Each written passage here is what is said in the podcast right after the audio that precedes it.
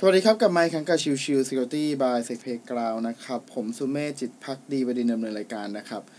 เอพิโซดนี้เป็นเอพิโซดวันพฤหัสนะครับ ซึ่งวันนี้ผมจะหยิบยกต่อเนื่องมาจาก 2 วันก่อนเลยก็คือเรื่องของ Automate Sandbox นะครับ ทีนี้เนี่ยผมจะพูดถึงเรื่องของความไม่ดีของ Auto- Automate Sandbox นะครับ คืออย่างนี้ครับ ต้องบอกตามตรงว่า โอเค เรื่องของการใช้ Automate Sandbox เป็นสิ่งที่ดีและควรจะทำนะครับสำหรับใครก็แล้วแต่ที่รู้สึกว่า เฮ้ย เราได้รับไฟล์มาแล้วเราไม่แน่ใจว่ามันจะปลอดภัยหรือเปล่านะครับ แต่สิ่งหนึ่งที่จำเป็นจะต้องคำนึงถึงนะครับ เอ่อ ผมลองสำรวจ Hybrid Analysis นะครับลองลอง เอ่อ เปิดเพจเกี่ยวกับเรื่องของตัว คือโอเค ตัวโดยปกติเวลาที่เราใช้งาน Hybrid Analysis นะเราสามารถอัปโหลดไฟล์ขึ้นไปได้ถูกไหมครับแล้วทีนี้เนี่ยไอไฟล์เนี่ยโดยปกติแล้วเนี่ยมันจะไปโผล่ในหน้าของไฟล์ Explorer ของเขานะครับ คือจะเป็น list ของ report อะไฟล์ของเก่านะครับ ทีนี้ประเด็นคือผมลองไปไล่กดไอ้ที่มันเขียวๆอะคือไฟล์ที่มันอัปโหลดขึ้นไปถ้าสมมติว่ามันเป็นมาแวร์ใช่ไหมครับมันเป็น malicious ต่างๆ มันจะขึ้นเป็นสีส้มไม่ก็สีแดงใช่ไหมครับ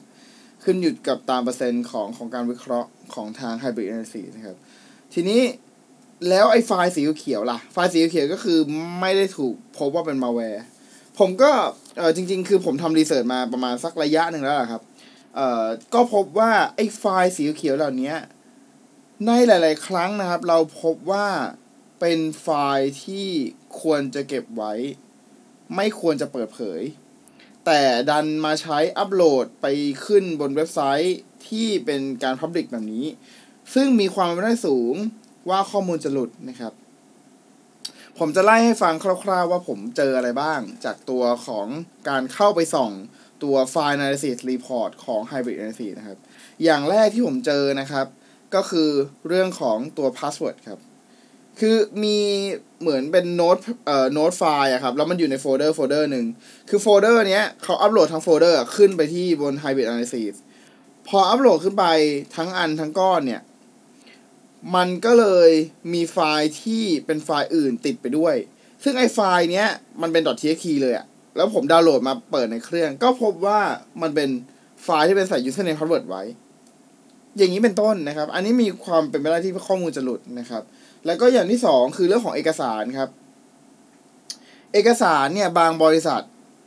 ก็มีการอัปโหลดขึ้นไปบน Hybrid a n a l y s เพื่อจะทำการตรวจสอบ ซึ่งถ้าเอกสารนั้นเป็นเอกสารสำคัญ มีความเป็นได้สูงที่อาจจะมีคนนอกเห็นข้อมูลสำคัญของบริษัทไปแล้วก็ได้ นั่นเองนะครับ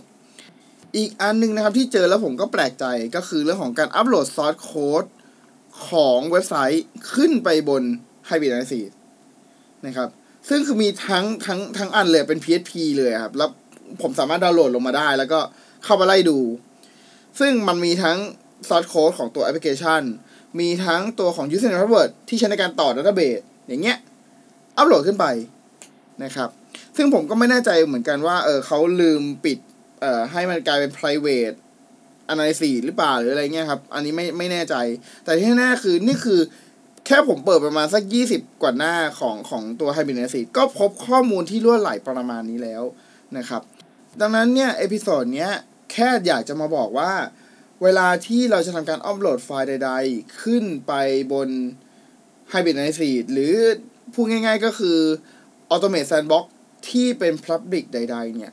เราต้องคิดคำนึงไว้เสมอว่าไฟล์เหล่านั้นไม่ควรจะเป็นไฟล์ที่เป็น Sensitive Information โดยเด็ดขาดนะครับ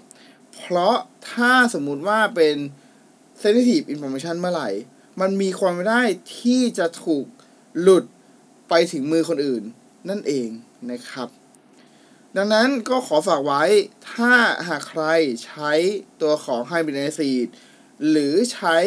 บริการ Automate Sandbox ใดๆ ที่เป็นตัวฟรีนะครับ แนะนำให้ตรวจสอบตัวไฟล์ให้ดีก่อน ที่จะอัปโหลดขึ้นไปว่าไฟล์นั้น มันเป็นไฟล์ที่เป็นข้อมูลเอกสารความลับหรือเปล่า หรือมีข้อมูลสำคัญใด ๆ ถูกทิ้งค้างไว้ใน อกสารเหล่านั้นหรือเปล่าก่อนที่จะอัปโหลดขึ้นไปนะครับโอเคเป็นส่วนนี้ฝากไว้เท่านี้นะครับ ขอบคุณทุกท่านที่เข้ามาติดตามแล้วพบกันใหม่สำหรับวันนี้ลากันไปก่อน สวัสดีครับ